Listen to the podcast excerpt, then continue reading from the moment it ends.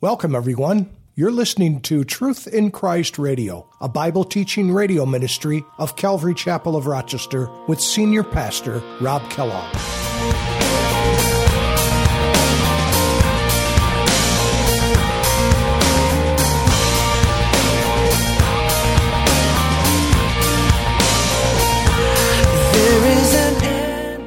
You know, Jesus said you have this reputation that you are alive, but you're dead. Remember in Matthew's gospel, Jesus really upbraided the religious leaders in Jerusalem, the Pharisees, and what did he say to them?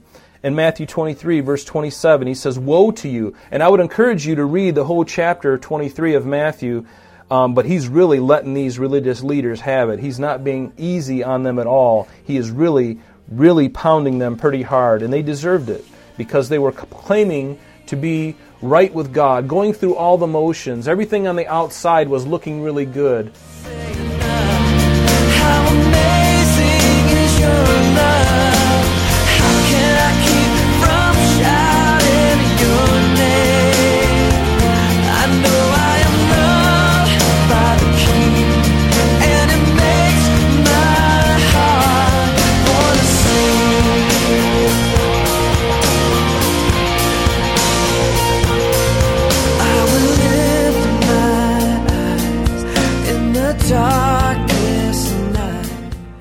Today on Truth in Christ, Jesus says, I know your works, that you have a name, that you are alive, but you are dead. This indicates no struggle, no fight, no persecution. It wasn't that the church at Sardis was losing the battle. A dead body has lost the battle, and the fight seems over. In this letter, Jesus didn't encourage the Christians in Sardis to stand strong against persecution or false doctrine, probably because there simply wasn't significant danger of these things in Sardis. Now let's join Pastor Rob as he continues our study in Revelation chapter 3. Seven golden lampstands, and here he defines them. The seven stars are the angels or the pastors of the seven churches, and the seven lampstands which you saw are the seven churches. Pretty simple, right? The stars are about the pastors of those churches, the lampstands are the churches themselves. And notice also that these stars are something that Jesus possesses and holds on to as well. We saw that in Revelation chapter 1 verse 16 it says that he, Jesus, had in his right hand seven stars. And in Revelation 2, verse 1, in his letter to the church at Ephesus, what does he say? His, his very first introduction to this church is the, these things says he who holds the seven stars in his right hand. And the right hand always speaks of power and authority. It speaks of, when it's speaking of the hand, the right hand of God, it's speaking of salvation. It's speaking of refuge and protection. So these seven stars are the pastors who are held by their Creator. And I don't know about you, but that's a really comforting thing to me because it's encouraging to know that Jesus has us. In addition to these pastors that he has in his hands, he also holds us. Turn with me to John's Gospel, chapter 10. We're going to look at verse 22. This is one of my favorite verses in the Bible. Let's look at John chapter 10, beginning in verse 22 says now it was the feast of dedication in Jerusalem and it was winter and Jesus walked in the temple in Solomon's porch and then the Jews surrounded him and said to him how long do you keep us in doubt? If you are the Christ in other words if you are God in the flesh if you are the Messiah equal to God tell us plainly and Jesus answered them I told you and you do not believe. The works that I do in my Father's name they bear they bear witness of me but you do not believe because you are not of my sheep. As I said to you, my sheep hear my voice, and I know them, and they follow me. And here's the verse I really wanted to get to, but I wanted to give the context. He says, And I give them, my sheep, Jesus says, my sheep, Jesus says, I give them eternal life. And notice, and they shall never perish. Neither shall anyone snatch them out of my hand. My Father, who has given them to me, is greater than all, and no one is able to snatch them out of my Father's hand. I and my Father are one. Do you get that? So Jesus here has these pastors in his right hand, and there is such a wonderful there's such wonderful assurance really in that. And in fact, we, we teach the doctrine of uh, eternal security. It's, it's a doctrine that is in the Bible and it's eternal security. And this is one of those verses that really substantiate that claim because uh, salvation is a gift of God and God knows what he's doing, right? It's salvation is a gift of God and he doesn't give something and then take it back. God when he gives, it is something, it is forever. He doesn't make mistakes. We make mistakes all the time, but God knows, and he is the one who gives salvation. So once you're saved, you are always saved. You may go through difficulty, but you are a child of God, and God will work in your life. And you know, if you think of it, if the Lord Jesus Christ has paid the price for our salvation by his death on the cross, and he places his Holy Spirit in you, which he says he does, which is the down payment of your salvation, is there anyone who is able to reverse this? Is there anyone able to take that gift out of God's hand, out of your hand? The answer is no. In fact, in Ephesians chapter 1, verse 13, it says, Paul says to the Ephesians, In him you trusted in Jesus after you heard the word of truth, the gospel of your salvation, in whom also, having believed, notice you were sealed with the Holy Spirit of promise, who is the guarantee or the earnest of our inheritance until the redemption of the purchased possession to the praise of his glory. Until he comes for us physically in the rapture, he places a down payment, in a sense, within us, and that is the Spirit of God.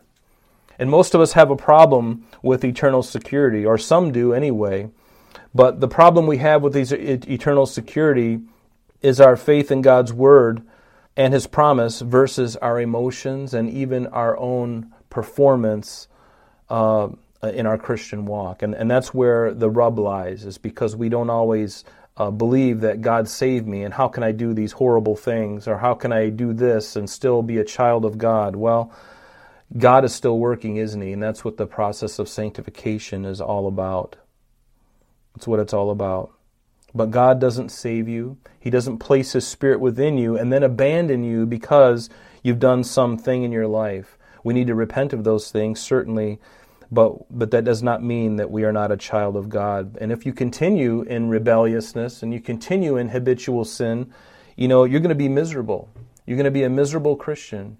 And there's nothing worse than a miserable Christian who once was set free but is continuing to go back and do things that they know are wrong. And, and that's not God's fault. And God will work in a life and God still may have a hold, you know, eh, eh, has saved this person, but this person is still wrestling and not yet continuing to give up some issue of sin. And it's a miserable thing to, to see.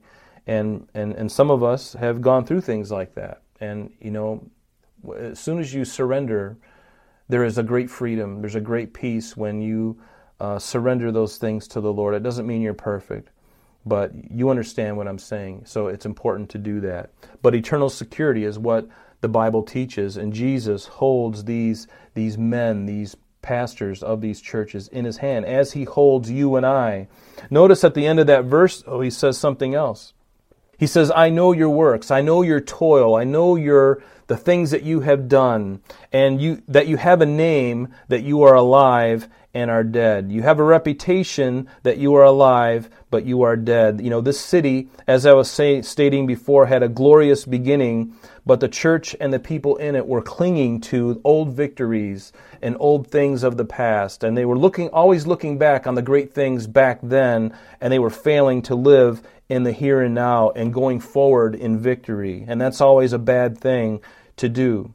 It's a bad thing to uh, always be looking at what happened in the past. God wants to do a great work in you today, and He wants to do great works in you going forward. So don't be looking at past victories and past glories in a sense. Look forward to what He's doing with you now and what He's going to do in the future. Don't ever look back. Just keep going and and so many churches have have they, they, do that. They look back on some great pastor who you know um, uh, who started a church somewhere and his face is up on the plaque and everyone's looking at him, but nothing's going on in the church anymore because they're still worshiping what happened back then instead of worshiping Jesus Christ, keeping their eyes focused on him. God will share his glory with no one, with no pastor, no matter how gifted, no matter how good looking he is, no matter how well spoken he is, no matter how wealthy he is, there is no one in comparison with Jesus.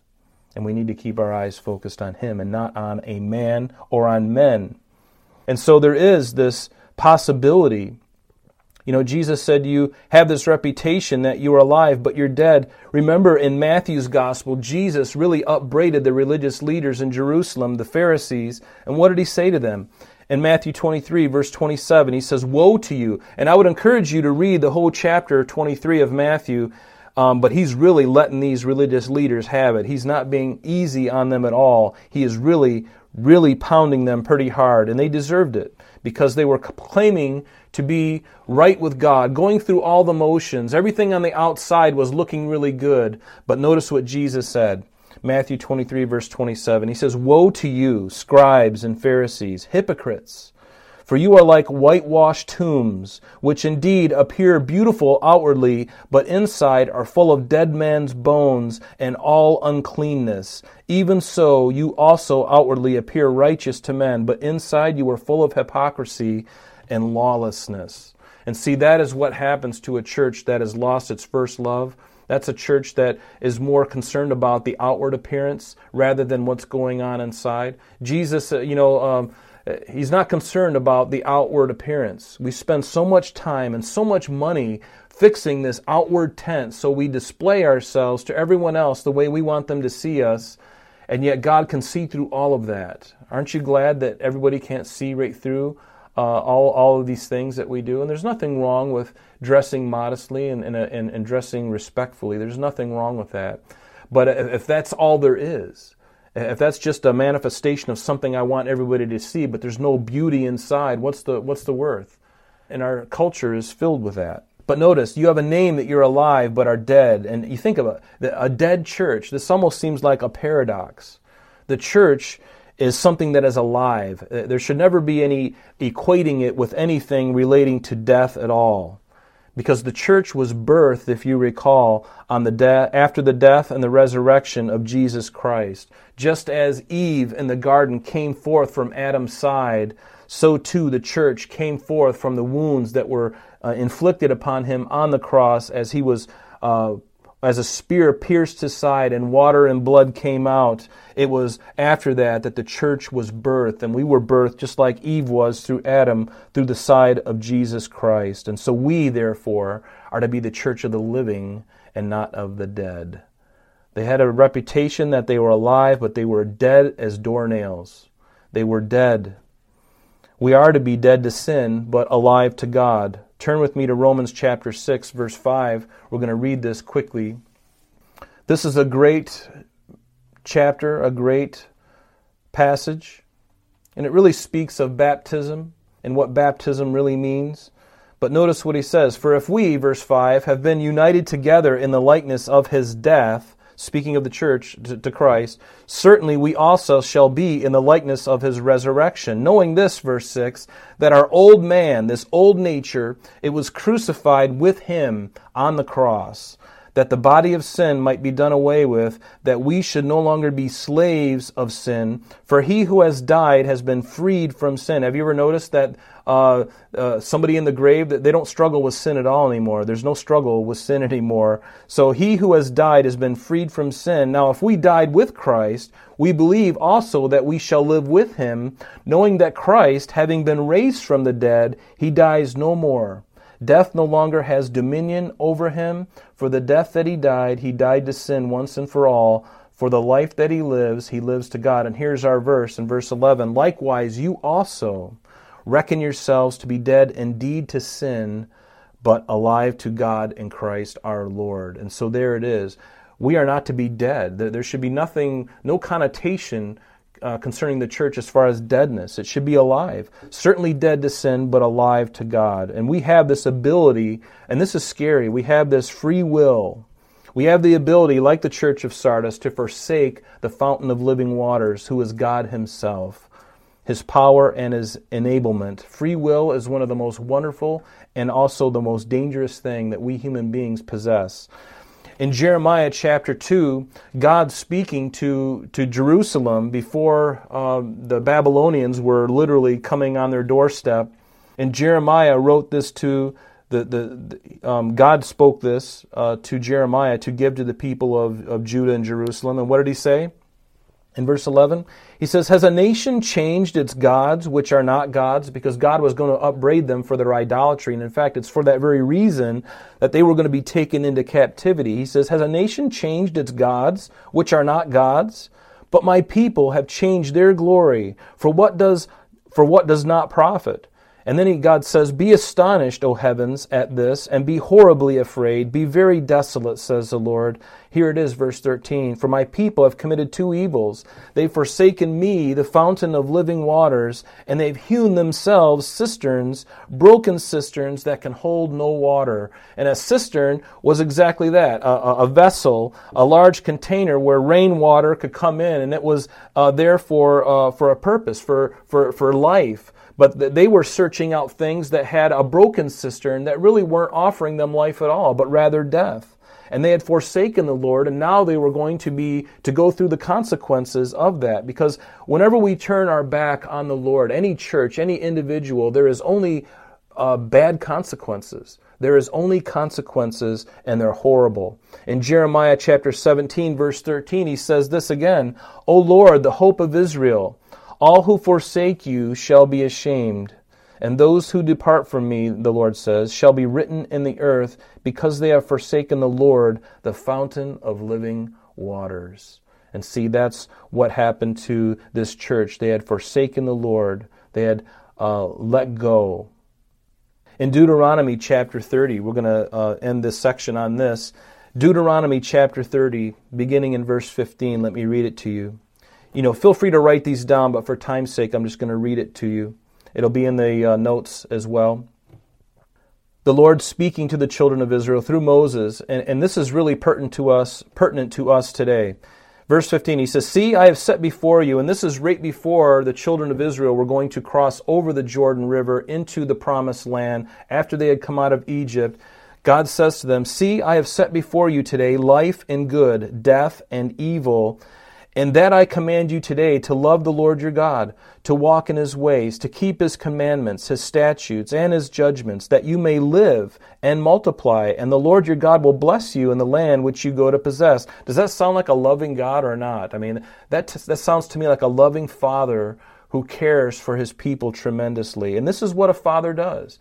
No father looks at his children and, and wishes evil upon them. He tells them the truth. He guides and directs them. And when they go astray, he has to discipline them. God did the same thing with them, and he does the same thing with us. He chastens those whom he loves. And I've been chastened of the Lord, and I know that I'm his because of that. If he didn't chasten me, then I wouldn't have a real father. But notice what he says I announce to you today but if your heart turns away so that you do not hear and are drawn away and worship other gods and serve them, I announce to you today that you shall surely perish. You shall not prolong your days in the land which I which you cross over the Jordan to go in and possess. And here it is in verse 19, I call heaven and earth as witness today against you that I have set before you life and death, blessing and cursing. Therefore, choose life that both you and your descendants may live. That's God's commandment to us. Choose life. Choose life. And, and, you know, choose life in every aspect of your life. Choose life. You know, what have you chosen thus far? What have you chosen? What choices have you made? Were they uh, decisions based upon your, your knowledge of Christ? And in your relationship with Christ? Have they been choices that have been more aligned with death rather than life? We need to focus on the things that are good going forward and choose life. Choose life. Recently, we were in a in a park at Shadow Pines Park just I don't know about a week or two ago, week and a half ago, and I'll never forget there was a young man there who was playing with it. We, we were down, coming down, going down a hill and coming up a hill, and we saw a young teenage boy on his bike, and he was playing with a, a, a gardener snake. And it was a beautiful day, And he was just out doing his thing, you know, just out exploring, which young guys do. But he was there playing with the snake. And so we came upon him, and I said, "Hey, wow, look at that! You know, what kind of snake is that?" And he and I looked, and I could see that it was a gardener snake. And then right across the path, there was a den of snakes. And we looked over there, and sure enough, there they are in the sun. The sun was beating right out. They're out there sunning themselves. They look like tourists out on the Florida beach.